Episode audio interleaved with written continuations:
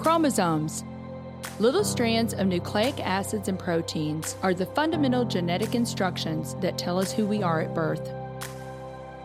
Most people are born with 46 chromosomes, but each year in the United States, about 6,000 people are born with an extra chromosome, making them a person with Down syndrome. If you've ever encountered someone with Down syndrome, you know that they are some of the kindest, most joyful people you will ever meet. They truly have something extra. My name is Lisa Nichols, and I have spent the last 24 years as both the CEO of Technology Partners and as the mother to Allie. Allie has something extra in every sense of the word. Have been blessed to be by her side as she impacts everyone she meets. Through these two important roles as CEO and mother to Allie, I have witnessed countless life lessons that have fundamentally changed the way I look at the world. While you may not have an extra chromosome, every leader has something extra that defines who you are. Join me as I explore the something extra in leaders from all walks of life and discover how that difference in each of them has made a difference in their companies, their families, their communities, and in themselves. On today's show, we welcome Meredith Knopp. Meredith is the president and CEO of the St. Louis Area Food Bank and a former captain in the United States Army. Meredith, I am so excited to have you with me today. You have just become such a dear friend. We met years ago through nonprofit work. We did. Uh, when I was on the board for the Junior Achievement, and we have just remained friends ever since. And I just love every moment I get to spend with you. So I'm so glad that we've got this time today. Thank you for inviting me, Lisa. So, talk to us a little bit about what it was like growing up for you. Right. So, I'm actually not from St. Louis, so don't ask me where I went to high school. uh, I actually born and raised just outside Detroit, Michigan. So I was born to actually a teenage mother who was strong enough and loving enough to give me up for adoption. I had wonderful parents uh, and a wonderful childhood and upbringing. And I know we're here talking about something extra. So just as a, as a side note, that's not where that story ends. So I actually will end up uh, meeting my birth mom in my 20s. So that's part of my story. She's a part of my life now. She is definitely a, a someone extra who I could have never imagined I'd have such a wonderful relationship. And I'm so grateful grateful to have all of these wonderful influencers in my life. Yes. Oh, well, thank you so much for sharing that. And I know that you've talked to me a little bit about that. And mm-hmm. you guys continue to be friends today, right? We and- do. She comes in a few times a year. Uh, we call her Gigi uh, because my daughter just adores her. And she is just such a wonderful influence and power in my life. Now, looking back, I can't imagine my life without her. I love it. Well, so talk to me a little bit about, you know, when I met you, this was so funny because you told me oh, I was a commander in the army. And I'm like, you shoot guns? yes, ma'am. Go, yes, I do. And I did. And so talk to us a little bit about that. How did you decide to enlist? I mean, what was there somebody in your life that encouraged you or? No, quite the opposite. uh, most people laugh because I pretty much grew up in the Cleaver household. We, we didn't have any even squirt guns growing right. up. My grandfather did serve in World War II in the Army Air Corps, but he never talked about it as many World War II veterans uh, experience. But I was in college. My freshman year, we were still on the quarter system. I needed a one credit class frantically going through the college catalog and didn't want to pay for a sport that I had already done in high school. right. And I found the military science department, uh, and they had a one credit course on physical fitness and military training. I thought, well, I'm fit, something new, why not? That one credit course would change my life. Uh, I ended up taking courses my sophomore year. In between my sophomore and junior year, actually, I was accepted and studied overseas at Cambridge University. And so my family, I think, breathed a collective sigh of relief that I had gotten it out of my system. Um, when I came back, they offered me a scholarship, and there was just something in my heart that told me this is where I'm supposed to be. I'm supposed to be serving something bigger than myself, and that this was how I was going to use and deploy my international relations degree in a way that I hadn't even dreamed of before. Isn't that something? I mean, one class was kind of a pivot point for you, and you probably hadn't even thought about a military career prior to that class, right? Never. And in fact, uh, once I told my family that I was going to go in the military, my aforementioned grandpa actually flew in with my grandma and bed begged me not to do it. They said, you know, please don't do this. I don't want you to be exposed to what I was exposed to. And of course, I didn't know what he had been exposed to. He never spoke of it. But I will also tell you that two years later, when I graduated and was commissioned as a second lieutenant, he was standing there, standing tall, and could not have been more proud. I would hope that I, I did him proud with my service in the military for eight years on active duty. Well, thank you for your service, Meredith. And I know you and I have talked about this, but so much of who you are today is because of that, right? And we've talked about how really the military is the best leadership training there is. And you've carried so many of those lessons learned forward even with what you're doing today. It is. Uh, it truly is an ability to bring people from all different backgrounds, all different walks of life together in a shared experience. And it really is about being part of something bigger than yourself. You know, mm-hmm. I, I did all sorts of things. I deployed all over the world. You know, the army they they actually mean what they say, mm-hmm. um, mm-hmm. and so we did that. And we have I have so many stories and so many beautiful experiences of people being able to see past what some people unfortunately might see uh, and find a way to work together. And it's harmonious and it's beautiful and it's so special and the bonds are so strong. Mm-hmm. Uh, I can mm-hmm. tell you that some of my dearest friends to this day are people that I served with in the military and I'm i do sure. anything for them. That's awesome. Well, and you also met the love of your life. I did. in the military, right? I did. I did. My, my husband of what will soon be 16 years. So had I not Another taken that one credit class, uh, right? Him, right? I may not have, and I wouldn't have. Well, you just touched on something that that I've always loved about you because you do have a heart for things that are bigger than yourself, and always have had a heart to serve since I've known you. And that's one of the many things I love about you. But one of the other things, and I used to tease you about this all the time because I saw you in action. I mean, I said, somebody could have a vision today Tomorrow, Meredith comes back with a plan.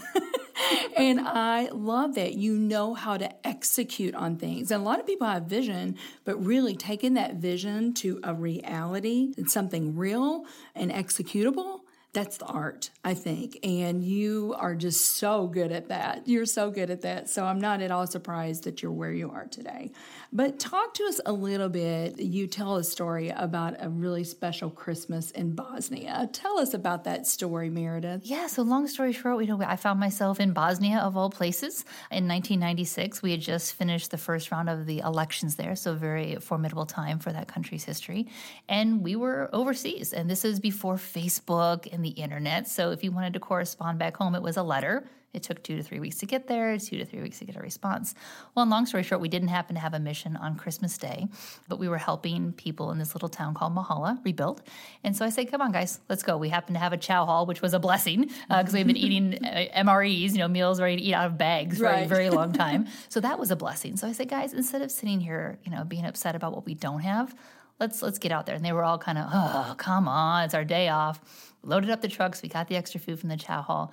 We went out there and we had been helping, as I said, rebuild. And it was fun because what we did that day is we not only shared a meal and broke bread with these people, but we were trying to help them understand our culture. So I let them kind of stack their, their M16s and 249s. Those are guns. Don't get nervous. Thank you. Um, but it was nice because they took their cans of Copenhagen, their dip, picked up some 2 by 4s and started teaching this village uh, about American hockey. And so it was this fun, playful atmosphere for just a few hours. And I remember at the end, a couple of my guys came up to me and they said, Thank you. And I said, For what?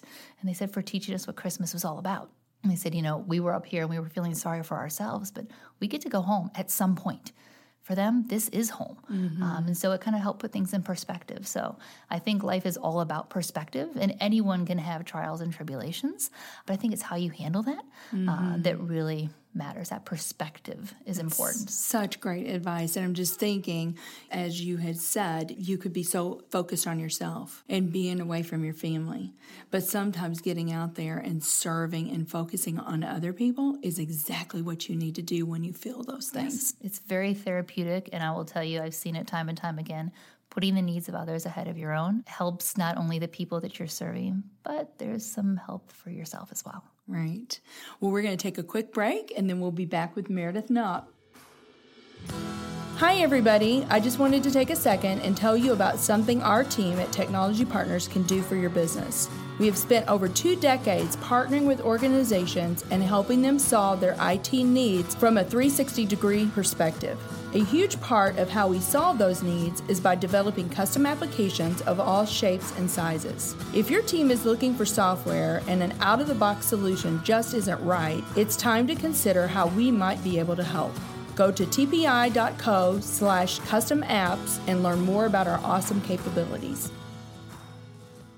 So, Meredith, you were in the military for eight years, but then you made the decision to exit the military and back into civilian life. And I know that you started for profit and you spent some time there, but very quickly you moved to the not for profit world. And I want to spend the bulk of our time there.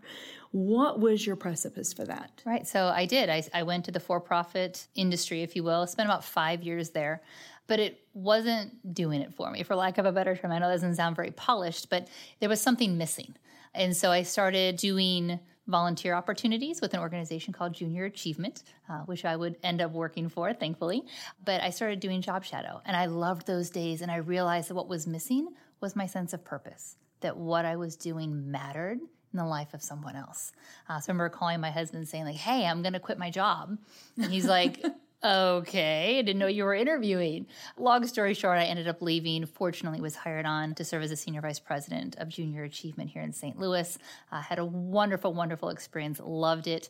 Co-founded an organization that's now its own nonprofit called Heroes Care loved that. Got recruited away to a different nonprofit back in 2011 called The Mission Continues. Mm-hmm. Uh, spent six and a half years there.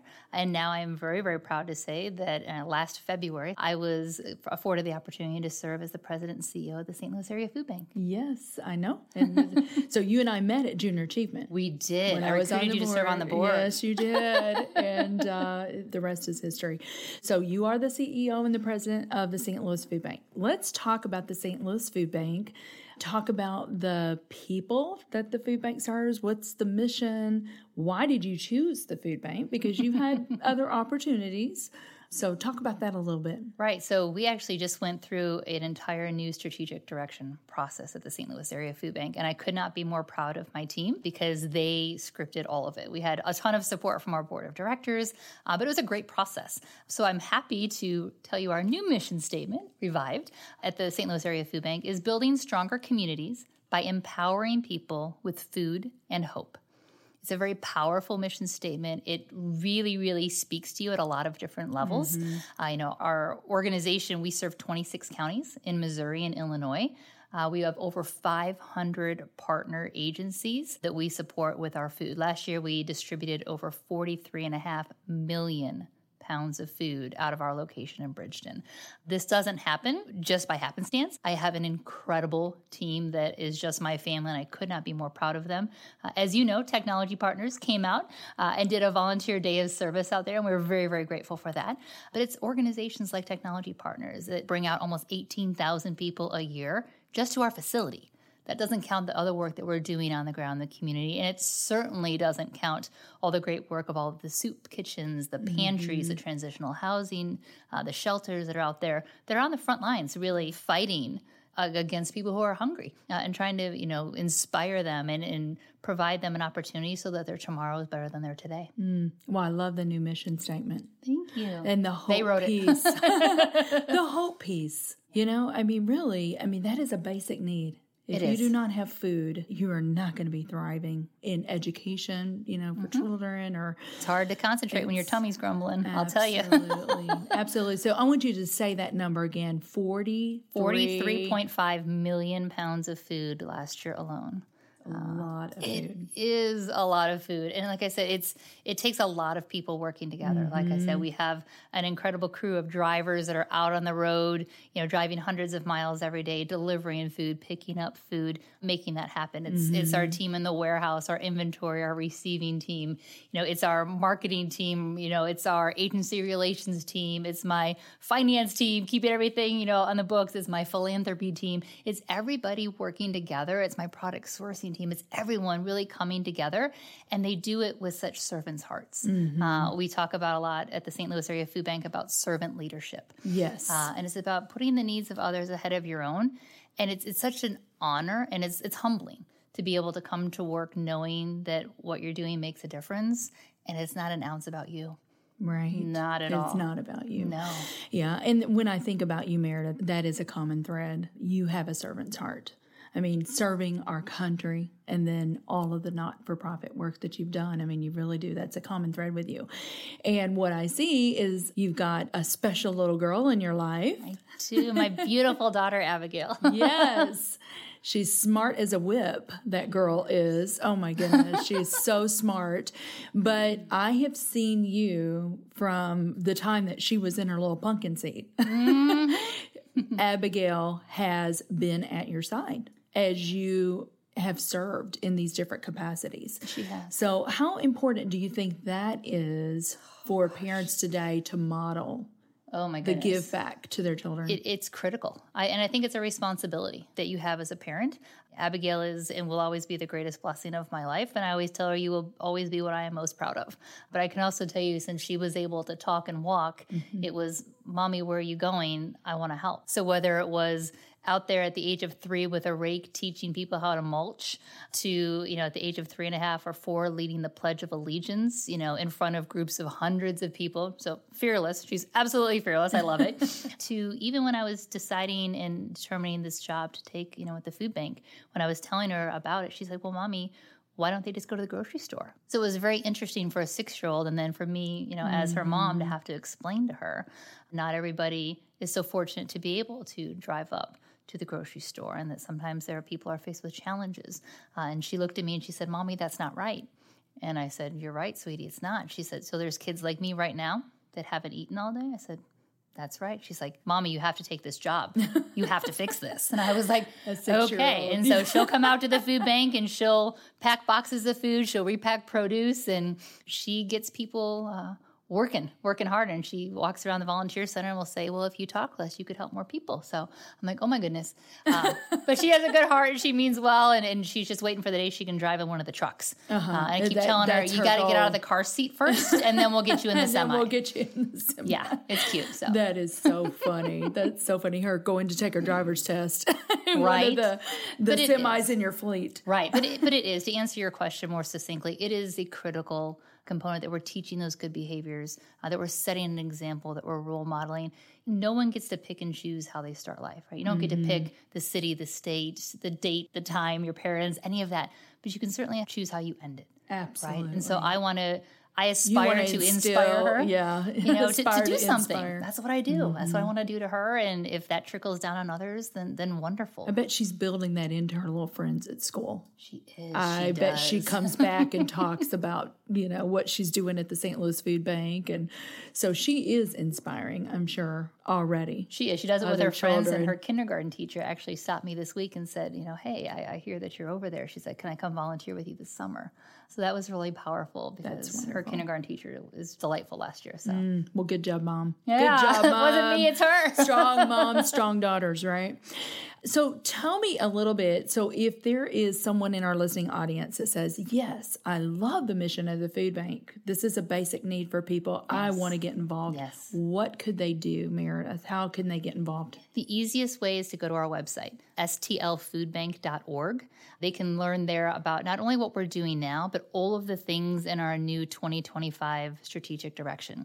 There's lots of new programs, lots of new partnerships, lots of new collaborations, things that uh, have never been done here before. And that strategic plan will take us to our 50th anniversary in 2025. So, already looking forward to that. But the food bank has a very, very rich history, and they have served so many people. I tell people that when they opened their doors 43 years ago, they were putting out about 135,000 pounds of food a year, uh, which is a lot. Right now, we're putting out about 174,000 pounds a day. Wow. So the need is there. Uh, and there's lots of ways people can get involved in a myriad of different ways. And, and we welcome everyone, any age, any ability. If you want to work, uh, we'll put you to work. We had a group out there today of first, second, and third graders celebrating their 100th day of school. Uh, and those kiddos were having a blast, and, and we love them. So mm-hmm. if you're mm-hmm. willing to roll up your sleeves and make a difference. You We'd need those volunteers. We do. We, we, can't do the, it. You can't do it. We can't do it without volunteers. volunteers. Our community is an integral part of our team. Mm-hmm. And what you find so many times is when you go serve, you think you're serving, but then you are the one that walks away blessed by doing that. So, so true. So true. Very good. So this is called something extra. I want to talk a little bit about that. Can you articulate uh, something extra that you think that every leader needs or, you know, it can be uh, something extra that you've seen in a team member or possibly a mentor? I believe that the something extra you need to really be the type of leader that you would want to follow is humility. I think that is at times a lost art.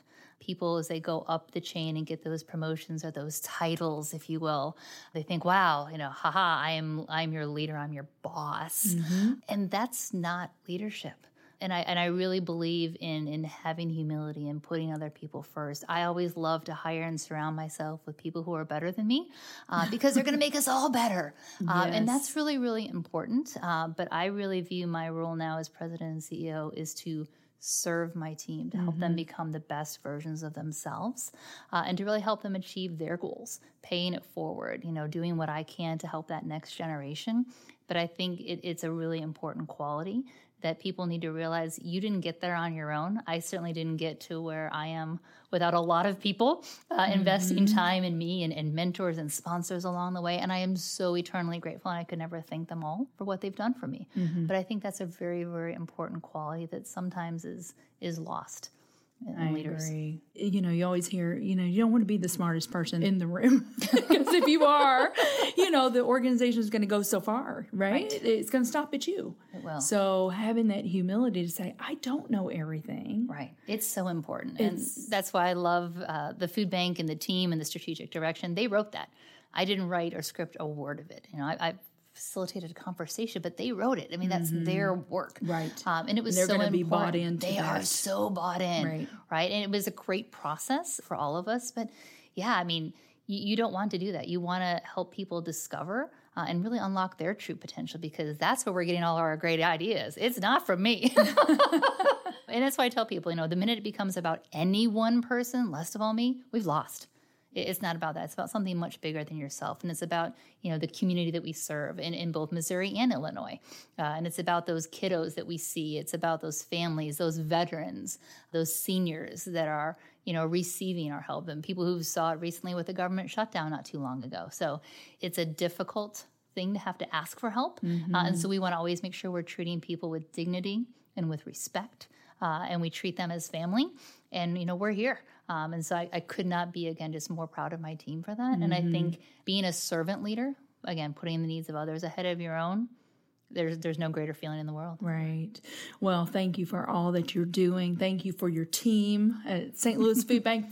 Thank you for all the people that are volunteering to help you guys accomplish your mission. Yes. And so. thank you to Technology Partners for, for all you and your team do and, and for spreading the good word and, and, getting other people involved. Like I said, we're, we're always looking for new uh, corporations and individuals and volunteers and donors and, and people who just want to come out or parents who want to just set that good example for their kids bring them out. We'd love to have mm-hmm. them. I guarantee uh, you will have a fun experience doing it. Absolutely. Well, very good. Well, Meredith, thank you so much for being here. It thank you for inviting so me. much fun.